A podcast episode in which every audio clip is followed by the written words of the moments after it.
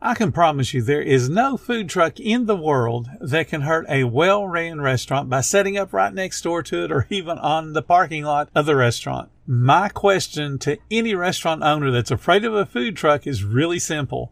Are you admitting you own a poorly ran restaurant?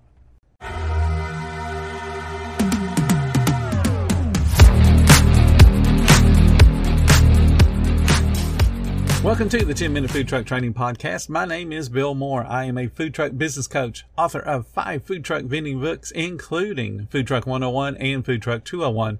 This podcast is all about helping you start and grow your food truck business. When you need mealtime inspiration, it's worth shopping Kroger, where you'll find over 30,000 mouthwatering choices that excite your inner foodie. And no matter what tasty choice you make, you'll enjoy our everyday low prices, plus extra ways to save, like digital coupons worth over $600 each week. You can also save up to $1 off per gallon at the pump with fuel points. More savings and more inspiring flavors make shopping Kroger worth it every time. Kroger, fresh for everyone. Fuel restrictions apply. Yesterday, I talked about some of the areas of the country that have laws designed to hurt food trucks. These situations, in and of themselves, is the government overstepping its authority by determining who the government thinks is allowed to earn a living and who they don't want to earn an honest living. Now, restaurants have advantages a food truck simply does not have. Like number one is climate controlled dining rooms. Restaurants have protection from the sun, the wind, the rain, the snow, the cold. Restaurants that are impacted by a food truck, guess what? They were already on a slow walk to business failure. All that food truck did was expose operational and management issues the owner was already ignoring. But now he's got that excuse, all that food truck's hurting my business. If a food truck can really hurt your business, dude, you did not have a good restaurant to begin with. And honestly, if you're saying that food trucks are that much of a magnet for guests, why don't you close the brick and mortar and get yourself a food truck? Oh, because that's right. You actually have to work at it. So what can we do as food truck owners to kind of fight these stupid rules and regulations? Well, first understand this is a David versus Goliath battle. Goliath being the organized special interests that have lobbied for the laws that hurting you. And they might have the influence now, and they certainly have the money. But you have something on your side they don't have. You're right. You ultimately have the power because the public is on your side, because the public wants choices.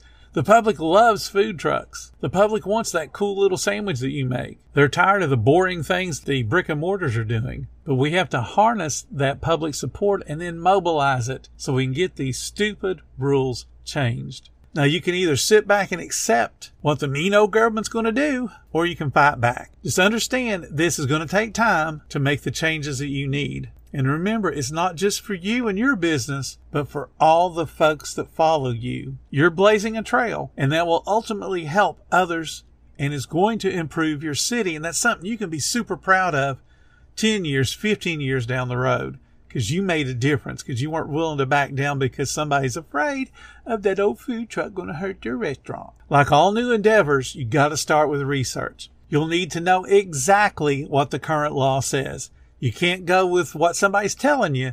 You have to look it up. Most cities use an external site called MuniCode, and that's www.municode.com. And you can look up your city and you can look up all the rules that they have listed for everything, not just food, for everything. I guess you'll have to do some reading because they don't make it very well organized. And in some cases, it's chaos to search it. But read it because this is important to you, your family, and your future. So you want to make sure you have obtained all the sections of the law that apply to you.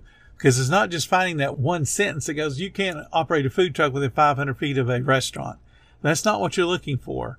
That's one part that you need, but you want to look for anything that relates to restaurants and distances and anything else that could be construed to be opposing that particular rule. So what you're trying to do is find the, the weaknesses in the chain that they've created in those rules because they could have written a law that actually conflicts with other existing laws. And that's what you're looking for, the conflicts that show that something has to change. And the easiest way for them to fix that is to get rid of the one rule that conflicts with other older laws. Sometimes the information is going to be hard to find. And you can call the clerk's office if you need help, and they can at least point you in the right direction. Trying to get information out of your local government, it can be frustrating, but do not get discouraged. Be polite, be persistent, Be courteous and be courteous even if you're not shown the same respect. Remember, you're dealing with government employees and this was the absolute best job they could find that matches their skill level and their personality. You have a future of freedom ahead as a business owner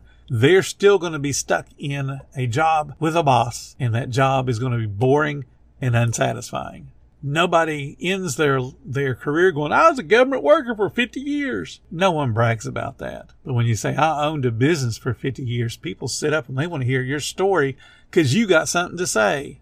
You may have to file a Freedom of Information document to get what it is that you need for the fight. These do create time lags and sometimes they have an associated cost with them. This worked out to the advantage of the folks in Louisville when the documents showed that members of the council had ties to restaurant owners, and that created a conflict of interest that weakened the rule because it's hard to say we're doing it for health and safety reasons when you happen to own a restaurant and you're one of the people that could vote on that particular rule. So what you're looking for, especially on something that's being proposed, is all the notes and all the documentation and all the debate we want to know about everybody that's got the ability to vote on this. Have you've gotten all the possible information that you can or enough information, you want to get organized. You're going to need some help. You're going to need support from other food trucks that are facing the same challenges as you. Because you walking into City Hall and saying, Hey, I want to change this rule doesn't carry as much weight as you and 10 other dudes that have food trucks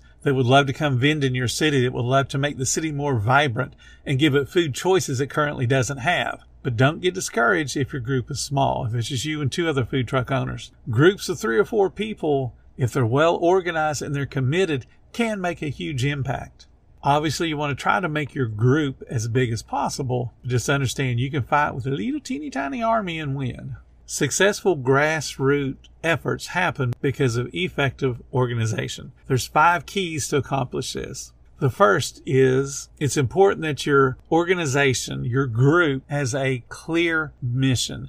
Write down this at the beginning and then refer to it frequently. We want to change rule number XYZ. We would like this rule to say, and that's the only thing that you worry about. Any other debate on the topic is taking you off your focus. So have that clear cut mission. We want to change this particular rule. Ongoing engagement is essential. Your core members should commit to attending every group meeting and every public hearing that there is, especially when it involves either a new rule coming in or getting this old rule changed. You want to make sure that you guys are there because if you're not, it'll just get tabled and pushed away.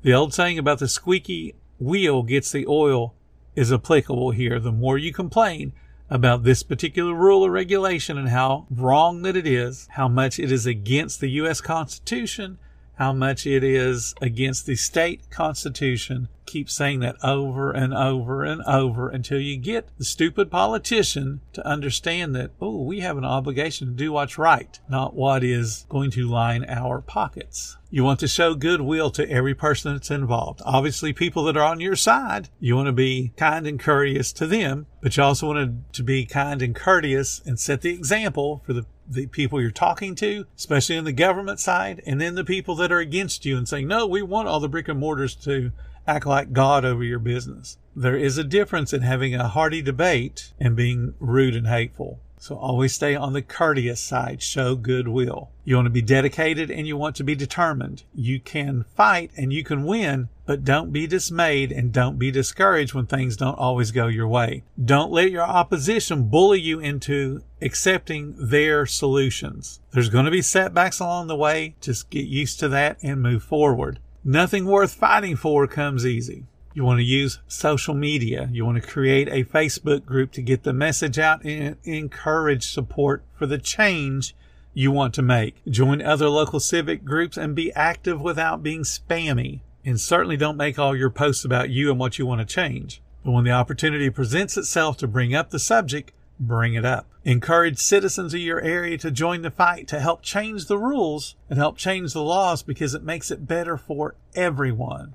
As you gain sufficient following, you can start to reach out to the local media. And there's three key things to remember, and this should be consistent going forward in your mission to change stupid rules. You want to personalize, humanize, and dramatize any points that you want to make. And how you do that is you want to connect your story to the specific journalist that you want coverage from that's personalized. You want to show how bad the policy and how it personally impacts you because you become the human face of the controversy, of the stupid rule that's humanized. Demonstrate how the status quo, and status quo means stay, things stay the same, compares to the better, brighter future your solution has. So that's the dramatize.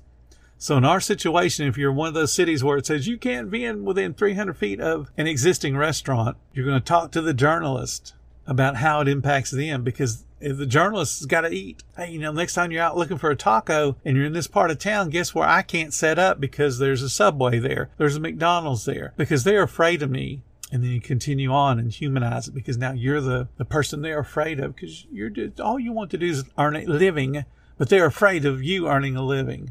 It's okay to show emotion. It certainly is okay to show emotion about your situation. What you're going through is difficult and it may be just absolutely horrible. And guess what? The media wants to know that. Your message must focus on the simple, clear, and outrageous facts of the situation.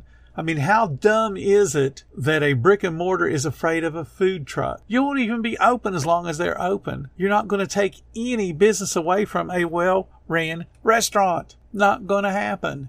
When you're talking to the media, you want to talk about economic liberty. You want to explain the situation. You want to battle the myths and explain the solution. One of the myths that restaurant owners like to say is, you know, food trucks, they really hurt us and they take away all of our business. That is a huge myth. It's been backed up in a survey that was done from the year 2005 to 2016.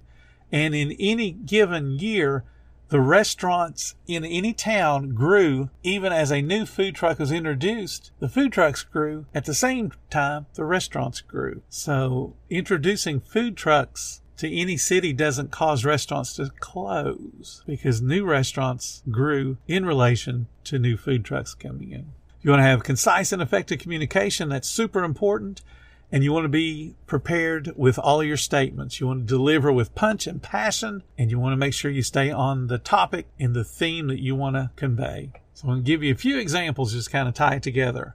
Like all Americans, we have the right to earn an honest living free from arbitrary and protectionist government imposed restrictions. Or you could say cities should encourage entrepreneurship, not try to stifle it. Or you could say this is about protecting economic liberty the right to earn an honest living for all Americans everywhere.